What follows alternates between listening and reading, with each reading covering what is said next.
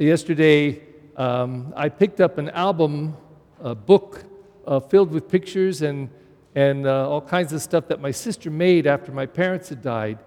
And uh, um, this years ago, and I looked through it, but I didn't read it all very carefully then. And I don't know why I picked up yesterday, but I did, and I read, looked at every page, every picture. Uh, wow, it was a history back to my great great grandparents uh, from, who went from Germany to Russia to Kansas, and it was extraordinary. And I thought the story was told through the pictures and through the writings that she put in the booklet. Powerful. So, everybody has cameras nowadays, and, and you're walking down the street, and, and if something happens in front of you, you can pull your camera out and record it, not only the pictures of it, but also the sound. So imagine if you were walking down the street, walking your dog or whatever, and there was a big car accident. And these cars crashed, and, and, and people were wounded and hurt. Nobody died, thank God, but they're lying on the ground and they're bleeding, and you hear the ambulance coming in from the distance, and you pull out your camera and you happen to get everything. And you even hear the sounds. And while you're filming it, you begin to see and hear people start doing things. Somebody says, eh, Put out the, the fire is starting. Come on, somebody put out the fire. And someone rushes and does it. Somebody says, Oh, get something to lift their head up get something. Has anybody got a coat or a pillow or something? In their, and so they do it. Somebody says, get some water. This one needs this. And, and, and you see people jump into action and start doing, start doing because they know what has to be done. Well, today, on this day, your first communion, these readings are priceless. And they're like what I'm just describing with these cameras, but we're going to look backward in time. The first reading that we heard comes from the Acts of the Apostles. And the Acts of the Apostles is like that album book I looked at yesterday about my family, but it's the family of the disciples and the early Christians. And this is what it says that they did. You see, they didn't have churches for about 300 years in the early church. They used to gather in each other's homes, not unlike what you've been doing for this last two months. Uh, if you've read any of the things that I've sent out through the Facebook page of the parish, I call you domestic churches because that's what you are. You're a little church in your own domestic place, your home. And many of you prayed together there. Some of you have watched Mass on television, I mean, on the, on the, the uh, internet. Or some of you have watched the Mass we do. The school, some of the school people have watched the Mass. And maybe in your family you prayed together afterward, maybe even broke bread. It wasn't exactly the Eucharist, but maybe you did that just to feel the impact of the Mass, even as you were celebrating at home. But listen what the early Christians did. It said, first of all, they devoted themselves to the teaching of the apostles. They devoted themselves. Now, devotion or being devoted is a very special way of acting. Let me see. Let's say one of you loved to play the piano, and you really loved it a lot, but but every day you practice for two hours, and your friend said, Come on, play. No, I got to play the piano. But you play every day. I know, I always play for two hours. I'm devoted to it.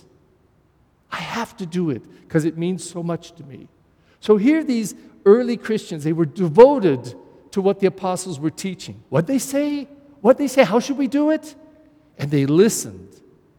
And it says they were devoted to the communal life. That means they got together like you got together today to celebrate this special day. They got together. And it says, but they didn't just get together to get together, they got together for the breaking of the bread. You see, because the breaking of the bread is what's described in the second reading.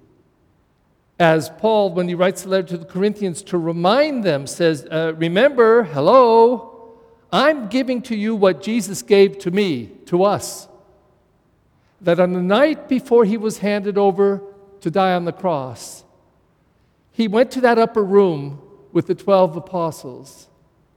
And he says he took bread, he blessed it, broke it, and gave it to them, saying, This is my body, eat it. And then he took a cup of wine and said, This is my blood, drink it. It is for the, for the removal of sin of your lives this cup of salvation, drink it. And basically, he said what we celebrated yesterday on the great feast of the body and blood of Christ or Corpus Christi. Jesus was so smart. He knew that if people just talked about Jesus and mentioned what Jesus said and looked at the cross, it, it's all beautiful, they're ideas. But he didn't want it just to be in the head. He wanted us to experience his love. So he said, Eat me. This is my body. Eat it. This is my blood. Drink it. Why?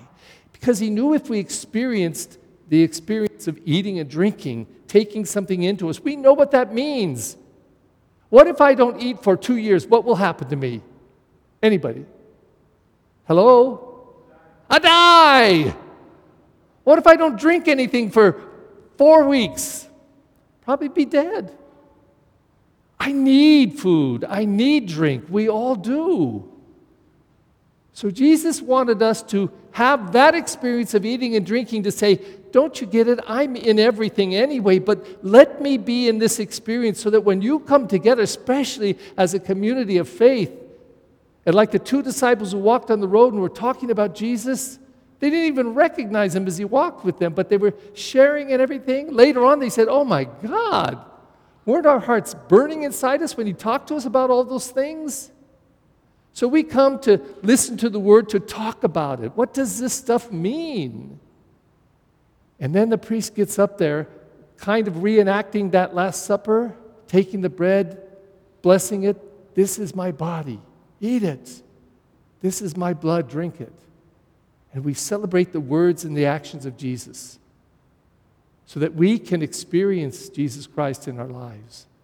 Now, if you never ever received communion in your whole life, every once in a while I will have an adult that's 60 years old that said, Father, I, I never received communion. Well, are you baptized? Yeah, I was baptized, but, um, you know, my father died and then my, we were very poor and we just didn't have it. You know, I, I just never got a chance. I wish I could receive. I say, Of course you can. Let me give you a little instruction and then you can start receiving. Or think of the people that, and many of you perhaps, for two months, they said, Father, can't I receive communion? Can't I come to Mass? He said, We're not allowed to celebrate yet. We're trying to take care of this pandemic. Not everybody, but some people said, I can't wait to receive Christ in the Eucharist. It means that much to me. That's why we celebrate this day so special. That's why you all, the little girls look like princesses or queens in your beautiful dresses, the men there in their, in their tie and everything, all guapo and everything, you know? Why? Because we want this day to be remembered forever. The first time we did this, the first time we did this together. After preparing for two years, this moment came where we celebrated the words of Jesus at the Last Supper when he gave himself to his apostles as food for their spirit. Eat me, drink me, let me into your heart and life. And that's what we do today. And as we do it this first time, it is so that it will never be forgotten. But I hope that this is the first of 10,000 communions. I've been receiving communion for 63 years. 63 years. For the last 44 years, practically daily, sometimes two, three, four, five times in a day, because I've been a priest. This is meant to be a food that we eat again and again and again and again to find in it the experience of letting Jesus Christ come into our heart and our life and form us and shape us. I won't go back to the first reading, but I'll just mention this. What happened to these people as they came together to break the bread and to listen to the word and share? They got moved like people at the accident. Oh my God, does anyone have a pillow or a jacket to put under this person's head? Oh my God, somebody get some water. Call the paramedics. And everybody jumped into action. So, what did they do when they got together? They started noticing there's a lot of poor people. Let's gather food for them and share it. You know, some of us have a lot and others don't have much. Why don't we share some of our things that we've got? You know, people that don't have as much, maybe we can offer to them.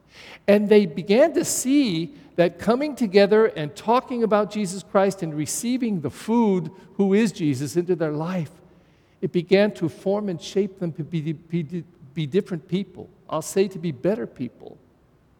So that by the time, like maybe by fifth grade or sixth grade, who knows? Maybe you'll say, I got to be a server at the Mass. Father, when can I start reading the Word every week? Father, can I work with the St. Vincent de Paul and help the poor people here? You all already do things like you collect food in school sometimes, and these are ways that, that, that our faith is shaping us and forming the way that we think and the way that we act. So I want to welcome you again, and I want to do it this time with a big round of applause because we're so proud of you and grateful for this day for you.